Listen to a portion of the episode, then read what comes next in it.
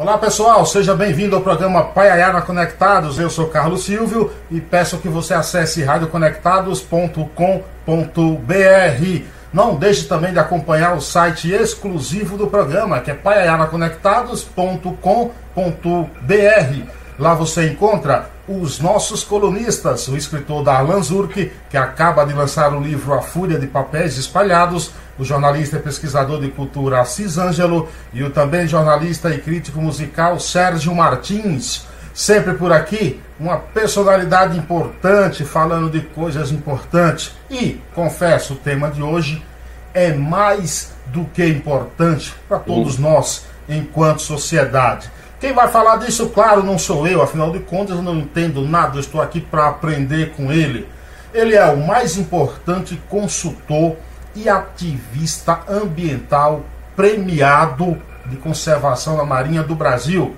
Mergulhador, escritor, já são mais de 14 livros, incluindo o primeiro guia de, de mamíferos marinhos do Brasil em 1988, dois volumes sobre mergulho e conservação no Brasil fundador do projeto Baleia Franca, autor de iniciativas legislativas importantes, como a regulamentação federal para observação das baleias. Em 2012, ele foi um dos poucos brasileiros oficialmente credenciados como observador da ONU na Conferência Rio Mais 20, para tratar especificamente de questões de conservação da Marinha.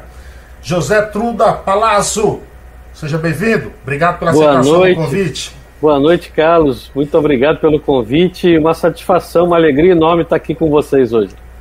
De onde você fala nesse momento? No momento de Praia do Forte, Bahia, lugar lindo, cheio de vida, uma biodiversidade fantástica aqui no entorno, ainda um dos lugares turísticos da costa brasileira onde ainda pode se ver natureza.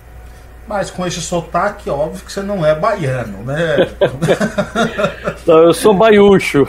Sou baiúcho, né? Nasci em Porto Alegre, tenho, tenho família lá no Rio Grande do Sul ainda.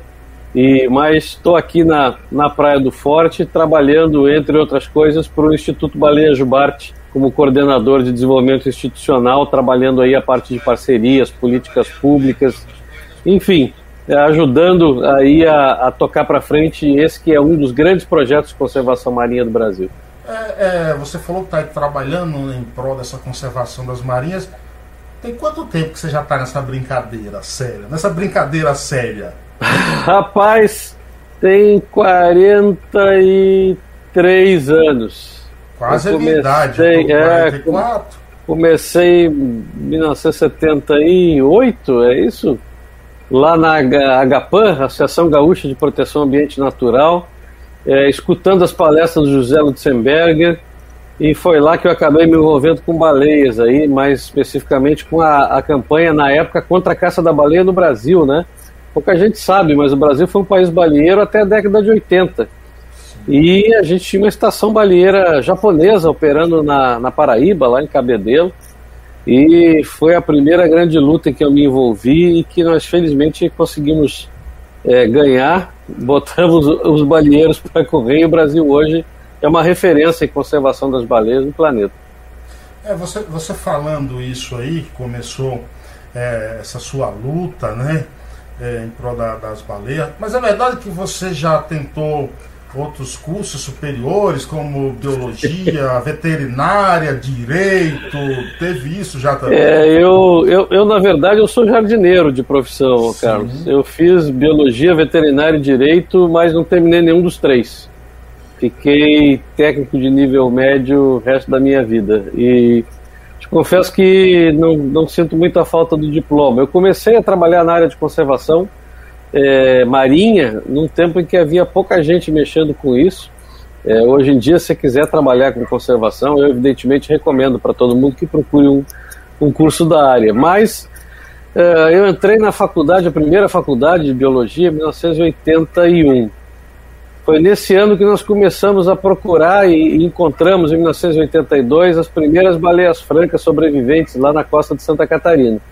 Aí depois de começar a fazer pesquisa de campo e trabalhar conservação, eu nunca mais eu quis sentar no banco de escola, né? Acabei ficando, ficando na rua, fazendo o que dá para fazer. a vida te ensinou muito mais. É, acabei aprendendo, aprendendo a marra. Como diz na Bahia, aprendendo a pulso. Aprendendo a pulso, é. Mas eu gosto mesmo é, é de plantas. É, é, verdade, eu sou jardineiro mesmo. Tem, tem, três livrinhos publicados aí sobre jardinagem é, e paisagismo com plantas nativas para atração e conservação de fauna. É, um deles, A Natureza no Jardim, vai sair a quinta edição agora, provavelmente até o final do ano. Se eu conseguir terminar de, de escrever aqui, me organizar. Eu também gosto, eu gosto daquela bonsai, eu gosto do mandacaru, que é um símbolo nordestino. Eu tenho. É, rapaz, tem eu... tanta coisa na flora da caatinga que é, é fabulosa, nas nossas tenho. restingas costeiras, rapaz, é muita riqueza, viu? E se explora muito pouco isso no, no paisagismo, na jardinagem brasileira. A gente está acostumado com ciprestes, buchinhos, outras coisas, e dá para plantar tanta coisa nos nossos jardins bromélias, orquídeas é, mirtáceas nativas, como as pitangueiras, araçás e os outros que atraem e ajudam a conservar a fauna. Né? A natureza às vezes está tão mais perto da gente do que se imagina. E se a gente fizer uma jardinagem ecológica com as plantas nativas, a gente vai atrair e conservar a fauna aqui dentro das nossas cidades mesmo.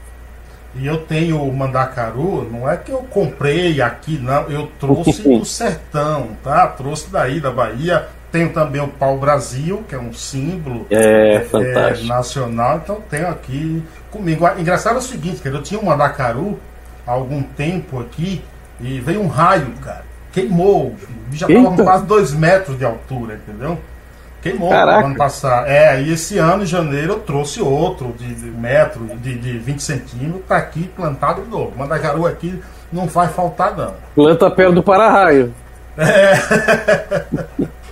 Boa, muito bom, muito bom. Ai, ai. Me, me, diz o seguinte, é, do, do início que, da sua luta até agora, o que é possível você observar do ponto de vista positivo em relação à conservação da, da, das baleias? Rapaz, é, quando a gente é, é, olha para trás e, e vê o caso específico das baleias, né, eu acho que a gente tem aí uma lição de que vale a pena a gente lutar pela, pela conservação da natureza e que se a gente fizer as coisas a tempo, a natureza se recupera. Né? Veja, quando eu entrei nessa briga lá no final da década de 70, havia um grande movimento mundial, provavelmente o maior movimento ambientalista de todos os tempos, para tentar impedir a extinção das grandes baleias, né? porque a caça é, indiscriminada estava acabando com elas. Inclusive, é, com essas baleias com as quais eu trabalhei aqui no Brasil, a baleia franca e a baleia jubarte.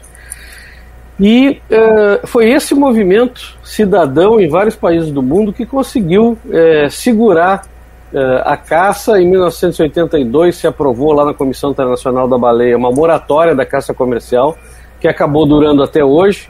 Vários países que eram baleeiros foram saindo da atividade de caça e se transformaram em países para conservação. E tudo isso foi conseguido numa época em que não tinha internet. Né? A gente fazia essa campanha toda na base uh, do folhetinho feito em mimeógrafo, da carta, mandava carta para os deputados. Quando tinha alguma coisa mais urgente, mandava telegrama. Né? Uh, era assim que a coisa funcionava. Bom, e o fim da caça comercial permitiu que várias dessas espécies que chegaram à beira da extinção começassem a se recuperar. Né? A baleia franca, que foi uma das mais caçadas né, aqui no Brasil, uh, ela foi caçada desde 1602, começou aqui no Recôncavo Baiano, foi até o litoral de Santa Catarina. Era, caça, era, era permitido, era totalmente permitido. Né? A própria baleia jubarte, e essas espécies começaram a se recuperar. No caso da baleia jubarte, nós hoje estamos provavelmente nos aproximando já é, dos números originais antes de começar a caça comercial. Né? Quando o projeto Baleia Jubarte começou seu trabalho aqui na Bahia, uh, quando foram redescobertas as baleias Jubarte também lá em Abrolhos, na época da implantação do Parque Nacional, em 1988, se estimava essa população aí entre 500, 800, não mais do que mil animais. Hoje essa população passa seguramente de 20 mil animais. Então é uma grande vitória e que foi conseguida graças a essa enorme mobilização das pessoas eu acho que ela é um, ela é um marco e ela é uma lição para que a gente não deixe de lutar em defesa da, da natureza, mesmo que a gente ache que é muito difícil. Naquela época a gente lutava contra a enorme força política e econômica dos japoneses, não só no Brasil, mas em vários outros, vários outros países que faziam caça-baleeira satélite para o Japão também. E conseguimos, com a mobilização cidadã, acabar com isso. Depois de muitos anos, mais recentemente, a gente começou a se dar conta dos valores ecossistêmicos das baleias, né? E que justificaram toda essa, essa campanha e que na época não eram conhecidos adequadamente. A gente hoje sabe que as baleias são extremamente importantes para o equilíbrio de carbono dos oceanos, também são importantes para a geração de emprego e renda sustentáveis através do turismo de observação, que a gente ajudou a desenvolver. Né? Principalmente né? a Jubarte, né, no turismo. Exatamente, principalmente a Jubarte. Né, ela agora, com esse aumento da população, ela está reocupando as suas áreas de distribuição é, no Nordeste e no Sudeste do Brasil. E as comunidades, aos poucos, estão podendo abrir essa oportunidade do turismo de observação. Nós temos ido em vários lugares ajudar a capacitar os operadores é, de turismo locais para essa atividade, e que é uma atividade que o próprio Comitê Científico lá da Comissão Internacional da Baleia já constatou que não tem impactos de longo prazo é, sobre a população e que ajuda muito a angariar na sociedade mais amigos para as baleias, porque quem vê uma baleia de perto seguramente nunca esquece. Né? Se você contando essas histórias, é, é, imagina a sensação que você deve sentir é, por dentro, né? Mas é verdade também que quando você começou é, esse trabalho aí, tinha uma ajuda assim de parte do dinheiro de, de seus pais, dinheiro de sua mãe? Conta parte não, era tudo. Era, era, tudo? Como é que era, era isso? Tudo, é. O projeto Baleia Franca ele, ele começou lá em, em 81, 82 com mil dólares que o, o, saudoso almirante Ibsen de Guzmão Câmara, que foi presidente da Fundação Brasileira de Conservação da Natureza, conseguiu para a gente fazer esse trabalho. Mas a minha militância na, na, na, minha juventude foi quase, praticamente toda ela bancada pela minha família, né? e isso, de certa forma, continua até hoje aí, porque se não fosse o apoio que eu tenho da, da Nalu, da minha esposa, para continuar fazendo várias coisas que não tem a ver com baleia, mas tem a ver com outras, outras ações de conservação. Né? Se a gente não investir do nosso recurso pessoal, é muito difícil realmente fazer conservação no Brasil. As baleias até é relativamente fácil hoje em dia, porque elas são animais carismáticos, muito queridos. Mas e os tubarões? Né? Como o, o, o, o tubarão martelo que está aqui no logotipo da Divers for Sharks que eu estou vestindo. A Divers for Sharks, eh, Mergulhadores pela Conservação dos Tubarões, é uma campanha que foi fundada por um operador de mergulho do Rio de Janeiro, Paulo Guilherme Pinguim, e por mim, em 2010, para tentar mobilizar a comunidade internacional para a conservação desses animais, que também são extremamente importantes para para o equilíbrio ecológico aí dos oceanos e que estão desaparecendo em função da pesca indiscriminada, inclusive no Brasil. Infelizmente, a nossa pesca é, nós não temos sequer estatística pesqueira, Carlos, há mais de 15 anos. Não sabemos o que, é que se pesca no Brasil, não temos o controle adequado. Então, existem muitas coisas ainda que exigem da gente um trabalho voluntário, é, que precisa acontecer em tudo quanto é área. Em tudo quanto é área. É, Para você imaginar, eu chego em casa no final do dia e vou dar comida para o sariguê órfão que eu tenho aqui em casa, uma sariguê. Né? A gente aqui na Praia é, do é Forte. Uma, é uma que postou uns filhotes aí? É, a Julinha, assim. ela, ela caiu no nosso pátio pequenininha, desse tamanho, assim, com os olhinhos fechados. Agora já está bem maior. E infelizmente esse é um animal extremamente útil que convive também com a gente aqui perto Você, das nossas casas, né? Desculpa, e que. Uhum. Desculpa te interromper. Imagina. É, você falou no, no, no Sarigui. E eu sou de uma região, no sertão baiano, onde o sariguê é visto, infelizmente, eu acho até por falta de uma educação, é, é animal, Exatamente. de uma cultura, ele é visto como uma espécie de, entre aspas, praga. É. Ó, vamos matar o sariguê, senão ele vai comer os pintos, vai. É, e isso não é, não é só interior do Nordeste, não, Carlos. Infelizmente isso é disseminado por todo o Brasil, é né? o sariguê, é sariguê, mucura, ogambá, né? Sim. Esse bichinho mascarado que convive com a gente nas nossas cidades, provavelmente junto com, com os morcegos insetívoros, o mamífero mais é, comum nas cidades brasileiras, ele é perseguido e barbarizado de uma maneira horrível. As pessoas matam a pauladas, ateiam fogo nesses animais, sem saber que eles são extremamente úteis para a nossa própria saúde. Eles comem uma enorme quantidade de carrapatos, comem escorpiões, é, comem cobras venenosas, baratas, e infelizmente as pessoas não sabem disso, confundem com o cangambá, né, o osorrime, que é um bicho que é, não vive nas cidades e que solta aquele cheiro, né? A gente vê em desenho animado, as pessoas acham que é a mesma coisa, não é.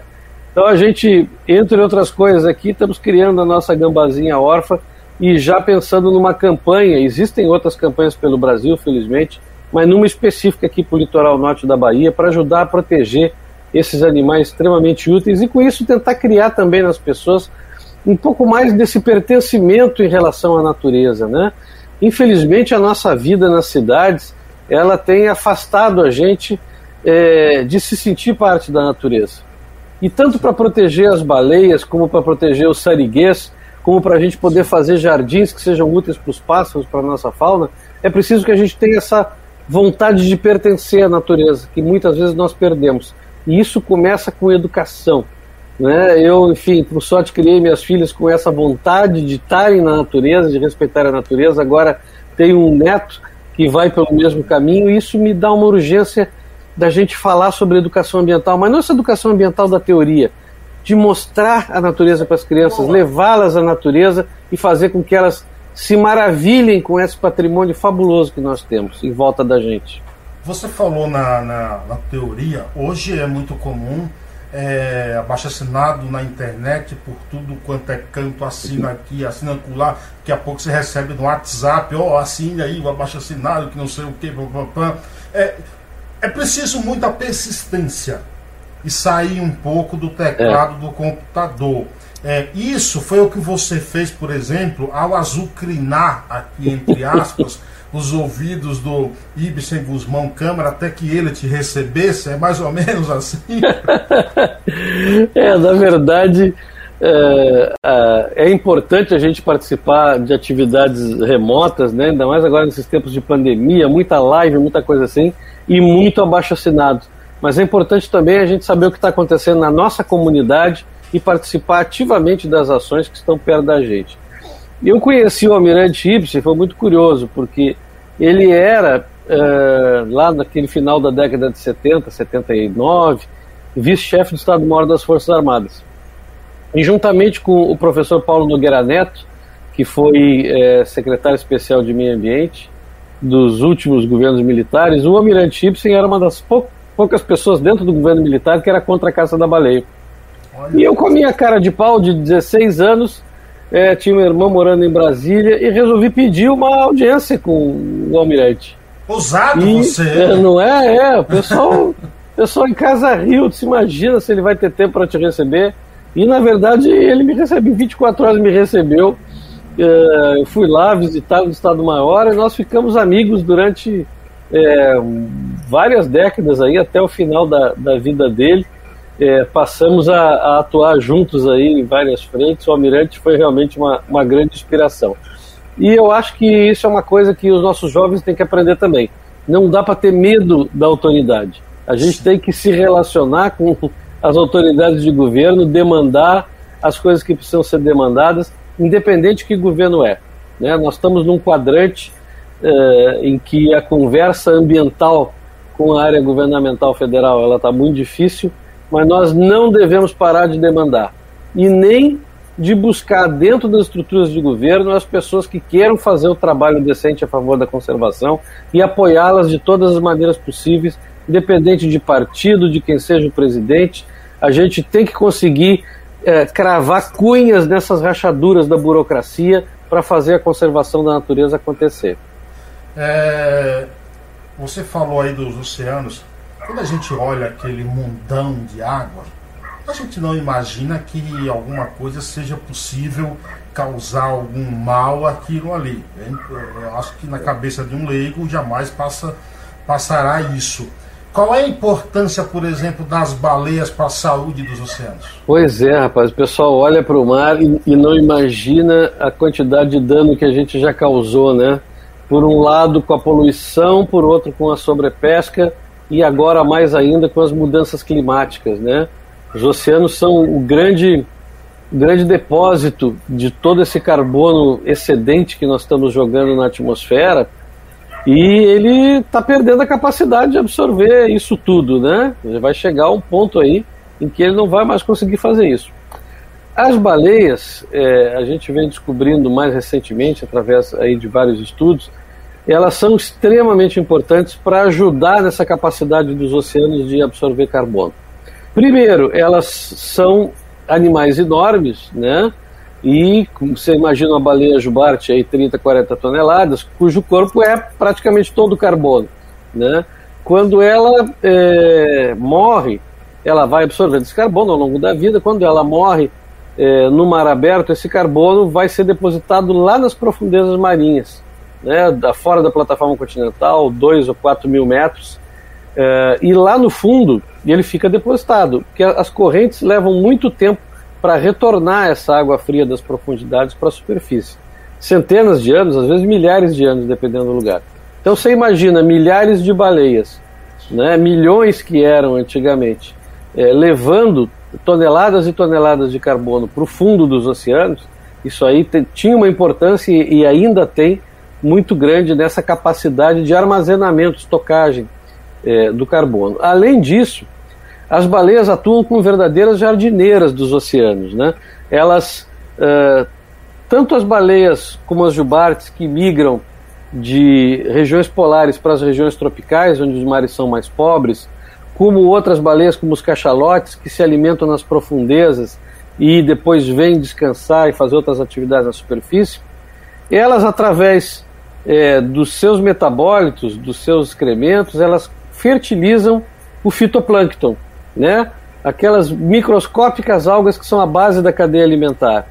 O fitoplâncton também absorve uma imensa quantidade de carbono e alimenta toda essa cadeia é, de vida. É, ele, ele, é comido pelo zooplâncton, que é comido pelos peixes pequenos, que é comido pelos peixes grandes, que são comidos por nós. Né? Então, toda a, a, produtividade das regiões tropicais aí onde as baleias ocorrem, ela é muito influenciada pela presença delas. Agora você imagina, nós retiramos através da caça comercial mais de 3 milhões de baleias dos oceanos. Isso teve um grande impacto né, nessa, nessas, uh, uh, nesses benefícios que as baleias trazem para o equilíbrio marinho.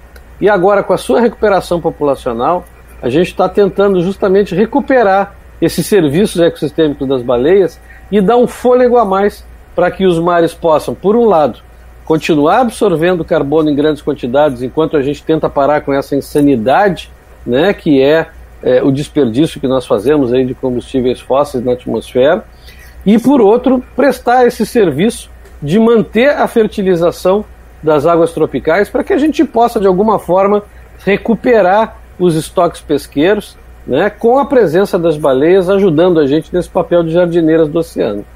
Rapaz, eu vi uma, um documentário e parece que um, um, bebê baleia ele mama ali cerca de 100 ou 200 litros de leite por, por É muita dia. coisa. Cara, é, isso é algo assim inimaginável, né? é, eles crescem muito rápido e esse leite é um leite extremamente rico em gordura, né? Em torno de 40% dele é gordura, o que faz com que o filhote cresça bastante rápido, né? Ele tem que crescer rápido porque ele vai retornar com a, com a mamãe baleia para as regiões polares, que é onde ela se alimenta no verão. E para isso ele precisa dessa camada de gordura para aguentar né, as temperaturas bastante frias aí das águas circumpolares. É, você fez parte também aí da Secretaria de Meio Ambiente da Presidência da República, 91-92. Fiz. Qual é, qual é, é, me fala um pouco, como é que é estar tá lá no meio burocrático da coisa? Rapaz, eu tive lá duas vezes, né? Porque eu tive lá no começo desse governo atual também. Uh, em 91, 92, eu fui convidado pelo José Lutzenberger, que foi convidado pelo, pelo Fernando Collor a assumir a então Secretaria de Meio Ambiente da Presidência, depois transformada em Ministério do Meio Ambiente. E, rapaz, é, é uma experiência que abre os olhos da gente, porque é aí que você vê como é difícil fazer a burocracia se mexer né, a favor das, das boas coisas. É, a, a, máquina burocrática ela é um mastodonte e é muito difícil fazer com que ela, com que ela funcione. O próprio Lutzenberger tinha dificuldade de fazer com que as ordens dele fossem seguidas lá, né? É, porque ele, ele, ele, dizia, bueno, as pessoas que estão aqui, elas sabem que elas são permanentes, eu sou temporário. Então, se elas não quiserem cumprir uma ordem minha a favor da conservação, é só elas ficarem quietas e esperar que eu seja derrubado, que acaba acontecendo, né? Mais dia, menos dia. Mas também foi interessante porque você começa a, a, a tomar contato com uma quantidade de pessoas que estão na máquina pública tentando fazer essa diferença, né? É, naquela época, o IBAMA, hoje dividido em IBAMA e CMBio, você começa a conhecer pessoas que são verdadeiros heróis dentro da máquina pública, tentando fazer aquele mastodonte funcionar, empurrando né, o mastodonte morro acima para ver se as coisas acontecem. Muitas dessas pessoas uh, ainda estão lá, né, a máquina pública brasileira ela conta com gente abnegada tentando fazer a coisa funcionar, mas é, é extremamente difícil. E neste governo eu fui convidado a assumir a Secretaria de Biodiversidade do Ministério do Meio Ambiente. Passei exatamente um mês lá sem ser nomeado como zelador da zelador da secretaria. só esse pouco tempo.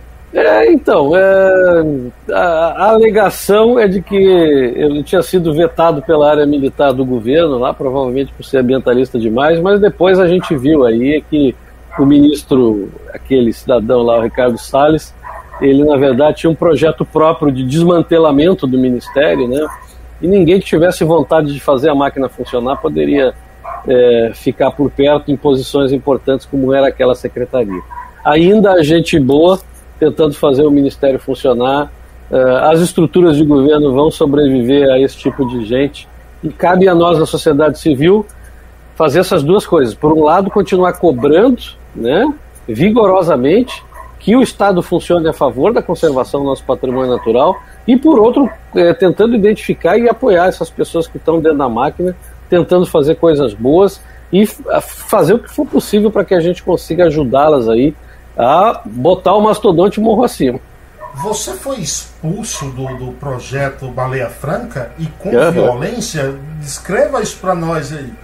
é eu toquei o projeto por quase 30 anos e fui expulso na porrada dele lá em Santa Catarina. Mas, né? mas, mas você, você, é um dos, um, do, dos pioneiros desse negócio? Como, pô?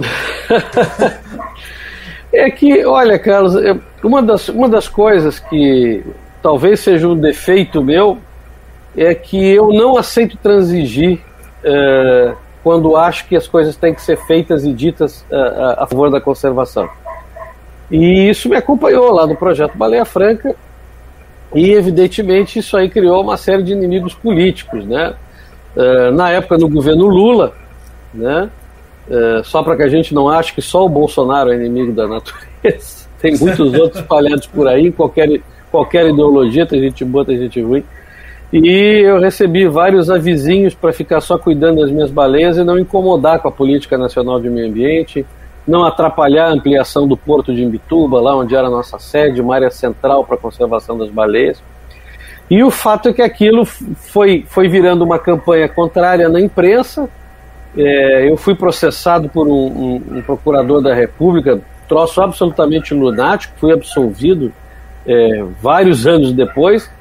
É, e a, a minha equipe foi basicamente convencida de que era melhor eu sair para que ela fosse inundada de recursos para seguir trabalhando. E um belo dia eu cheguei na, cheguei na, na, na sede, descobri a porta trancada com cadeados novos, estava com a minha família, com minha, minha esposa e, e minhas duas filhas pequenas, e uh, abri aquilo lá, fiz um, uma coisa lá, chamei a polícia, e fui agredido, apareceu lá, fui agredido por um, um, um escroque lá de quase 300 quilos, que era o contador da instituição. Né? Fomos todos parar na polícia, evidentemente. E uh, depois eu vi, vim a descobrir que havia várias outras pessoas do projeto envolvidas nessa, nessa coisa de transformar o projeto Baleia Franca numa instituição mansinha e quietinha. Né? Bueno, é, fui-me embora de lá, cuidar da minha vida, é, abri uma pequena consultoria, escrevi mais uns livros, fiz outras coisas. É, hoje estou aqui na Bahia. Hoje estou aqui na Bahia contente de não estar tá mais em Imbituba, porque pude fazer muitas outras coisas nesse meio tempo. As baleias francas, felizmente, estão bem. Existe uma área de proteção ambiental lá em Santa Catarina que nós ajudamos a criar, que poderia fazer muito mais pela conservação das baleias, não está fazendo, mas elas por si só continuam se recuperando eu acho que a minha contribuição lá está dada e eu espero continuar dando outras aqui e, e em outros lugares enquanto a saúde me permitir. É, você também, cara, você também vai fugir a regra, você vai lutar aí contra os interesses não das baleias, nem do meio ambiente, ó. Isso é muito ousado, cara, entendeu? É, esse troço, esse troço de exercer cidadania é um, ah, é um risco, né, bicho? Você acha que você tá onde, rapaz? Entendeu? você acha que você tá onde? Você não tá na Noruega, entendeu? é, pois é, mas não, não, sei lá, não adianta, não consigo. Não consigo. Você, o pessoal às vezes você... bota as mãos na cabeça assim, para de escrever tanta coisa nas tuas redes sociais. Não paro. Só quando me matarem. Quando a, eu acho o seguinte, eu digo sempre o seguinte é, nós costumamos falar, não, não vou entrar na política porque lá não é meio para as pessoas, pessoas honestas, mas enquanto as pessoas que têm um pensamento em pró de todos na sociedade não entrarem na política, esses ruins aí continuarão reinando e fazendo com que projetos como esse teu se torne algo de interesse, né, de política partidária, porque eu vou pegar aqui, inclusive, hoje, hoje há muitas críticas em relação ao meio ambiente do governo Bolsonaro, não estou aqui dizendo se, se as críticas são justas ou injustas, não é nenhuma defesa, mas você disse é, que no governo Lula e Dilma Rousseff, principalmente no segundo mandato, é, estava já havendo uma desconstrução da política ambiental no Brasil, sem precedentes. É, você, um cara, um especialista da área, que estuda isso há mais de, de 40 anos, as pessoas cometem um erro quando diz que a destruição está só agora? Eu acho que sim, falta, falta um pouco de perspectiva histórica, né? Na verdade, é, é, os governos em geral no Brasil nunca deram uma grande atenção para a questão ambiental, né? Nós tivemos é, marés melhores, marés piores, conforme as pessoas que foram escolhidas em determinados governos para liderar essa área no Brasil.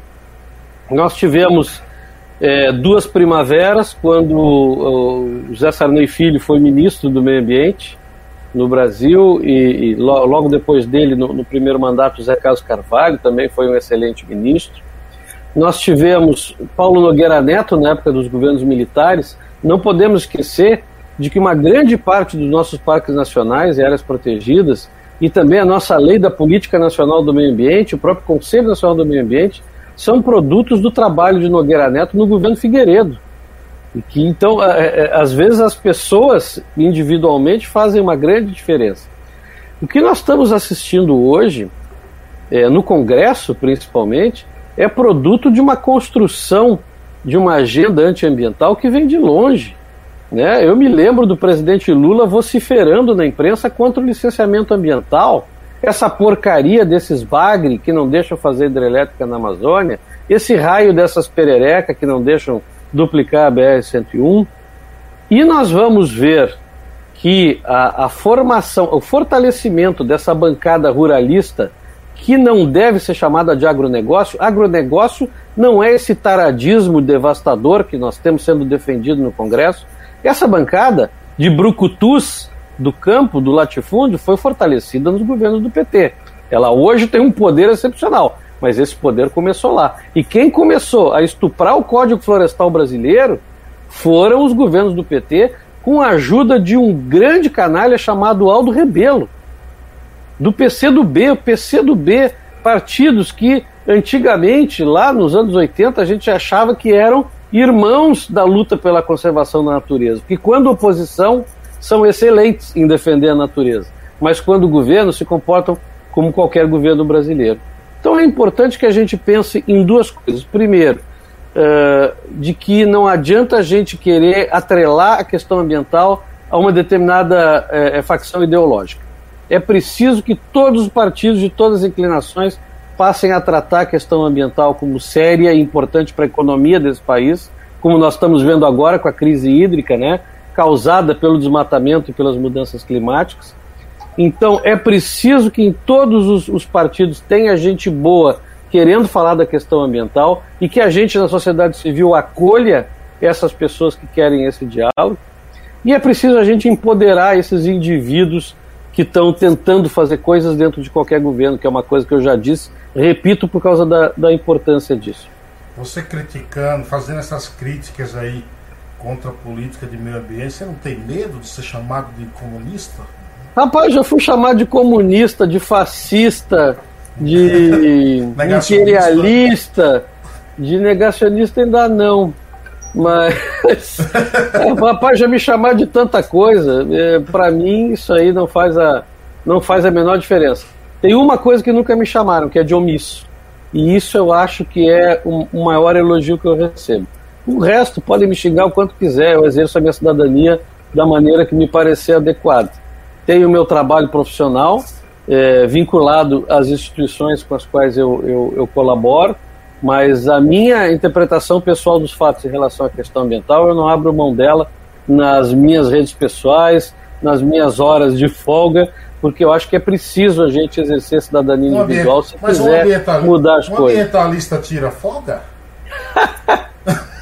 Rapaz, eu tento, viu, mas é difícil.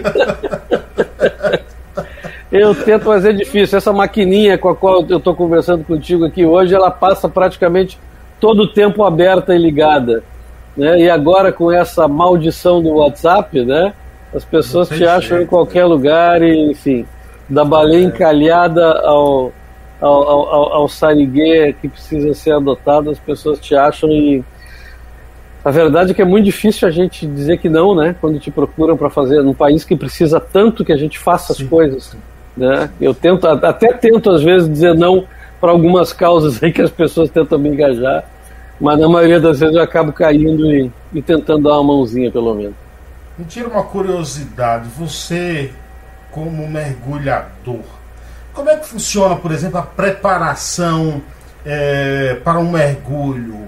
É analisado o que o clima, é, o ambiente? Quais são as análises que são feitas? Rapaz, interessante você perguntar isso, né? Você sabe que eu sou um mergulhador tardio. Eu, eu trabalhava com baleia e ia para o mar desde cedo na minha vida, mas eu aprendi a mergulhar com 36 anos, porque eu morria de medo do mar. Eu sabia nadar. E, e aí ganhei de presente de uma amiga um curso de mergulho, fiquei com vergonha de não fazer e descobri esse mundo fabuloso que é, que é o mergulho, né? Porque você passa a ver o mar de uma maneira totalmente diferente. Né? A maioria das pessoas enxerga aquela lâmina d'água e brinca na borda dela, mas não imagina a vida fabulosa que tem ali dentro. Eu fiz o meu curso é, inicial, meu curso é, em abrolhos, e é uma coisa incrível, incrível que você tem de vida para ver. O que você faz, basicamente, é olhar como é que está o clima realmente, né? É, se o tempo está bom, é, no geral, quando é mais seco, você tem na costa do Brasil, aqui que tem muitos rios, você tem mais visibilidade no tempo mais seco, né? e também com menos vento, tem menos sedimento sendo movimentado, navegação é mais fácil, é mais legal. E aí você vai é, com seu equipamento, checa tudo. É, tem, infelizmente, hoje operadoras especializadas em mergulho ao longo de, de, praticamente toda a nossa costa, onde vale a pena mergulhar. Né? Salvador mesmo está se firmando é, com uma capital extremamente interessante para mergulhar. Agora fizeram afundamento de dois naufrágios aí induzidos, que já estão cheios de vida, né? Porque os recifes artificiais eles concentram muita vida marinha e, e são pontos interessantíssimos para o mergulho. Você olha para tudo isso, cuida bem do seu equipamento, acha um dupla bacana, meu dupla é minha mulher, então a gente confia muito um no outro embaixo d'água e pular na água respeitando tudo aquilo que você aprendeu do curso. Né? Os cursos de mergulho são muito mais fáceis do que a gente imagina, mas tem algumas regrinhas né? sobre a velocidade com que você pode subir, controlar o seu ar embaixo d'água, né? tá sempre perto do dupla, enfim. é, o mergulho é uma coisa que eu recomendo a todo mundo que tenha a oportunidade de tentar pelo menos uma vez fazer um Discovery Dive, porque você vai descobrir o que, que é essa maior parte do planeta que nós temos e conhecemos tão pouco. Quando você olha para a tua longa carreira, trabalho. Capivara! E, é, é, é, esses trabalhos produzidos, é, legado, o que te deixa também mais triste em relação às atitudes dos seres humanos contra o meio ambiente que, ao estar mergulhando, você pensa, ah, não vou voltar para lá mais, entendeu? o que você não gostaria de ver? Rapaz, eu acho que o que me deixa mais triste é ver que no momento em que nós temos uma conectividade planetária através da internet, o acesso à informação de uma maneira como nunca houve antes, né? Não só na escola, mas fora dela, dentro das nossas casas, as televisões a cabo, uh, os Netflix da vida, uh, você tem o conhecimento científico gerado, sabemos o que nós estamos fazendo contra o planeta e o que é preciso fazer para salvá-lo. O que me deixa mais triste é ver que a, a, essa educação não se transforma em ação, ela não, não muda a mentalidade das pessoas. E eu não estou falando das pessoas pobres, eu estou falando dos milionários de Salvador que vêm aqui na Praia do Forte, nos seus condomínios, suas casas de 4, 5 milhões, e jogam lixo na praia dos meus conterrâneos lá do Rio Grande do Sul, que quando saem da praia, você vê, né, no fim de semana, no final do fim de semana, o sujeito abrir a janela do seu Mercedes, do seu Audi e jogar o saco de lixo na beira da estrada. Mas eles dizem que se não jogar, os garis não têm emprego, né? É, então. Né? Só que ali não tem gari para juntar, o cara joga dentro do banhado mesmo, né? As pessoas não se dão conta de que são as pequenas atitudes dentro de casa que mudam a sorte do planeta. Você não consegue fazer com que as pessoas apaguem uma luz desnecessária, parem de usar plástico descartável que não precisa, parem de comprar porcaria que não precisa. Então, a, a, a falta de consciência individual da maioria é uma coisa que desanima a gente. Mas, por outro lado, é, o fato de que existem indivíduos que mudam o mundo, né, como dizia Margaret Mead, quem muda o mundo não são as grandes organizações, não são os movimentos de massa, são pessoas, são indivíduos. É, é, você vê uma Sylvia Earle, um David Attenborough, um Paul Watson lá na Sea Shepherd que ajudou muitíssimo a acabar com a caça da baleia em escala mundial. E aí você né, pensa que vale a pena fazer a sua parte. Eu acho que isso aqui é a, a grande mensagem. Eu não vou mais em com grandes congressos de ambientalista, ecochato, congressos científicos, não tenho mais paciência. Mas se me convidar para a semana de meio ambiente dos estudantes de biologia lá do interior, não sei aonde, eu vou. Porque é, eu acho que é preciso falar aos jovens e incutir neles essa vontade de fazer e essa certeza de que o que a gente faz individualmente muda o mundo. Não dá para é. desanimar, a gente tem que fazer a nossa parte. Eu tenho um amigo, ele é bacharel em Direito, é também da Bahia, da minha cidade, mora aqui em uhum. São Paulo, chamado Pedro Cardoso, que ele é uma dessas formiguinhas que tentam é, é, fazer isso. Vou citar algum trabalho. Ele já escreveu um livro intitulado A Cultura da Sujeira, né? Uhum. É realmente é, isso que, que você está falando. E de um tempo para cá ele vem batalhando contra as bitucas de cigarro, bituca de cigarro reciclado. Nossa. E ele sai catando bituca de cigarro em estações. Vou te mandar uma foto depois é, um monte de garrafa PET que ele enche de bituca de cigarro e leva para para reciclagem. Você imagine, cara. É um poluente horroroso. Pois é, mas você, você imagine se cada um fizesse isso apenas dentro da sua casa, no é. seu quintal. Exatamente. Né? Se as pessoas se dessem o trabalho de fazer a sua parte. Né? E não ficar esperando que os outros façam. Ah, que lindo o que vocês fazem pela natureza. Cara, em vez de elogiar, vai fazer a tua parte. E isso é que é o importante. Tá bem, muito obrigado, mas me agradeça juntando um lixo do chão, xingando um político que é contra a natureza, votando melhor na próxima eleição. Eu não sou, eu não sou exemplo, eu também voto mal e muito mal, mas é preciso que a gente esteja atento, sempre tentando melhorar. Claro. Isso é que é importante. Claro, sem dúvida. Eu, eu, cito sempre um político lá do teu estado, do Rio Grande do Sul, eu gosto muito, se aposentou, Pedro Simon. Uhum. Sa saiu e não se envolveu em corrupção, entendeu? Saiu limpo lá. Então, assim, por que a gente não tentar esquecer um pouco é. a visão partidária da coisa, né? É, e, e, e, focar nas pessoas, né? Quem me representa? Ah, eu vou votar em qualquer um. Não. Quem me representa? Mesmo que não se eleja, não tem importância. Quem eu gostaria que me representasse no governo? Você falou em tubarão no início, está com a camisa aí. Uhum. É, é, de vez em quando a gente ouve notícia, ó, tubarão atacou alguém em tal praia, não sei o que, é, aquela área. Nós estamos invadindo o ambiente deles, né? É. É, é, aí as pessoas perguntam, é possível controlar os tubarões ou nós precisamos nos controlar? Olha, é preciso que a gente se controle, porque nós já matamos mais de 90% dos tubarões martelo de todo o planeta, inclusive aqui do Brasil. É, levamos uma série de outras espécies praticamente à beira da extinção. E é, você uh, sabe que ser morto por tubarão no mundo é, é mais difícil do que ser morto por um pouco caindo na cabeça, né? por ataque de abelha. É, ataque de cachorro nem se fala, é milhares de vezes mais provável você ser morto por um cachorro do que ser morto por um tubarão. E no Brasil, o único lugar onde nós temos ataques sistemáticos de tubarões, incidentes sistemáticos de tubarões com pessoas, é numa faixa de poucos quilômetros lá na frente do Recife, em função de alterações ambientais muito graves que foram feitas lá.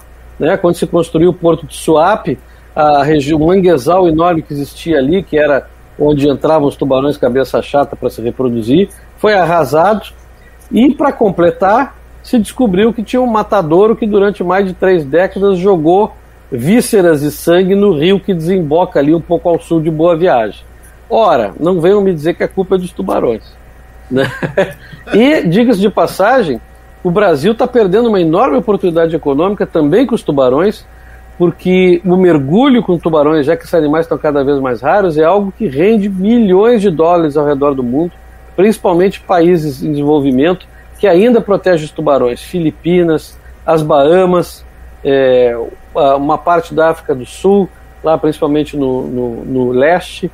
Quer dizer, é, a gente está fazendo com o ambiente marinho o mesmo que estamos fazendo com a floresta. Botar abaixo, matando a galinha dos ovos de ouro, trocando por uma micharia de dinheiro, algo que poderia valer milhares e milhares de dólares, vivo e ao longo do tempo. Essa também é uma grande lição das baleias. Se matar uma baleia, você vai tirar aí 100, 150 mil dólares dela e vai se apropriar uma vez só. Aquela baleia acabou. Ao passo que uma baleia que é utilizada para o turismo de observação, assim como os tubarões, assim como as aves, né? o birdwatch, observação de aves, que o Brasil está recém descobrindo, também rende bilhões de dólares. Essa renda ela é permanente, ela fica lá, é um patrimônio do qual a gente mal e mal tira o dividendo né, ao invés de acabar com o principal. Ô, ô Truda, 14 livros, é você lembra do nome de todos aí? Ih, rapaz, tem bastante coisa. Eu sou a, a, autor principal de alguns, coautor de outros, organizador de outros. Eu teria que olhar a lista. Quais os, os principais, assim? De repente é... considera assim o, eu acho que o, o, o, Guia de Mamíferos Marinhos do Brasil, que a gente publicou em 88, eu e a Maria do Carmo Botti, a minha primeira esposa, é, foi um marco, porque foi o primeiro livro sobre mamíferos marinhos né, do Brasil, baleias, golfinhos, meus marinhos, focas e tal. É, esse meu livrinho de jardinagem que eu vou reeditar agora, Natureza do Jardim, que já passou por cinco edições, é quase um best-seller. Eu vou, eu vou querer um livro desse, hein? Com certeza. É, os livros que eu editei sobre mergulho com a editora Cultura Sub, né, Naufrágios e Mergulhos do, do, do Brasil, abrangendo aí o Nordeste, depois Sul-Sudeste, foram também um marco para mim, principalmente. Publiquei é, em, em co, é, coordenação com o meu amigo Bosco Carbogin, lá do Ceará, é, um apanhado de trabalhos chamado Conservação e Eu com Isso, com apoio da Fundação Avina. Estou agora trabalhando num, num, livro sobre a importância do ecoturismo marinho para a conservação e para as comunidades costeiras, que vai ser publicado na Austrália, chama-se Living Water, Marine, Community, Marine Communities and Conservation. E a ideia é mostrar justamente a importância desses usos não extrativos da biodiversidade marinha. Também fiz um sobre é, a área de proteção ambiental da baleia franca, outro sobre mamíferos marinhos do sul do Brasil, uma editora lá de Florianópolis. É, um guia de reflorestamento é, do estado do Rio Grande do Sul para a Assembleia Legislativa, 1983, publicado lá pela Comissão é, de é, Defesa do Meio Ambiente, e um outro chamado Flora Ornamental Brasileira, um guia para o paisagismo ecológico com espécies da nossa flora indicadas para é, jardinagem com vistas à conservação também. Esqueci alguns com certeza. Rapaz, eu acho que eu acho que está tudo esgotado, mas num bom sebo aí o pessoal deve conseguir. Digita truda lá, aparece alguma coisa. Se aparecer Nossa. de economia, são do meu pai. Seu pai era economista? Meu pai era economista. Ele era bancário e professor de economia na Universidade Federal do Rio Grande do Sul mas ele, estudou com alguns dos últimos grandes jesuítas naturalistas do Rio Grande do Sul no Colégio Anchieta, Padre Rambo, que é, foi o defensor da criação dos primeiros parques estaduais lá no Rio Grande do Sul. Então, quando eu comecei a me interessar por natureza, aquilo despertou nele também um entusiasmo e ele sempre foi um grande apoiador do meu trabalho. Que maravilha. E você tem um blog também? Eu tinha, na verdade eu, eu, eu parei de escrever no blog, agora é, eu fui convidado por, por, uma nova instituição chamada Embracon, Instituto Brasileiro de Conservação da Natureza, para desenvolver atividades e projetos com eles e para escrever no blog. É, pretendo escrever. Quando me dá ganas de botar alguma coisa no papel, eu escrevo na minha coluna no Eco, né? no, no portal Eco, que é hoje um dos grandes portais é, sobre meio ambiente no Brasil, é, desde o tempo da sua fundação lá pelo grande Marco Sá Correia é, o eco acolhe as minhas, as minhas letras indignadas. não tenho tido muito tempo para escrever, mas quando tenho, escrevo lá. Eu não vou te dizer parabéns pelo trabalho, senão você vai falar, faça a sua parte, entendeu? não vou, cor não vou correr esse risco. Não vou correr esse risco, viu, Trunda? Entendeu? Imagina. Cara. Eu é... agradeço e, e, e aceito com muita alegria, porque o teu trabalho de difusão de cultura, de cidadania que tu fazes aí também é uma coisa extremamente importante. Para mim é um privilégio muito grande estar conversando contigo e espero que você aceite o convite para vir me visitar na, na Praia do Forte. A casa está te esperando aqui. Se tiver um cafezinho aí, eu vou correndo, cara. Com entendeu? certeza. Baiano, eu, ó, hoje mesmo à noite eu já tomei uma garrafa de café. Entendeu? Então, Bora. Café, café comigo mesmo. Truda, muito obrigado. Sinto-me honrado em ter aprendido um pouco contigo aí nesse bate-papo aí. Sucesso sempre. O Brasil precisa de você. Por mais que alguns não queiram, mas tenha certeza. Precisa de nós, de todos precisa, nós. Viu? Muito obrigado, Muito obrigado meu amigo. Até a próxima. Tchau, tchau. Mais podcasts como este você encontra no site da Rádio Conectados, radioconectados.com.br ou no seu aplicativo de podcast favorito.